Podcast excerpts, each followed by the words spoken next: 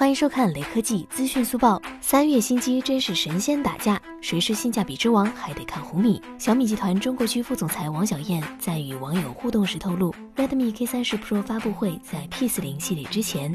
考虑到 Redmi 通常会在周二举行新品发布会，由此猜测 Redmi K30 Pro 可能会在三月二十四日举行，预计本周会正式宣布发布时间。卢伟斌微博也表示，新机备货充足，还有其他智能新品也会发布。配置方面 A30 Pro 预计搭载高通骁龙八六五处理器，有望配备 LPDDR 五内存以及 UFS 三点零闪存，支持三十三瓦闪充。兄弟们，买就完事儿了。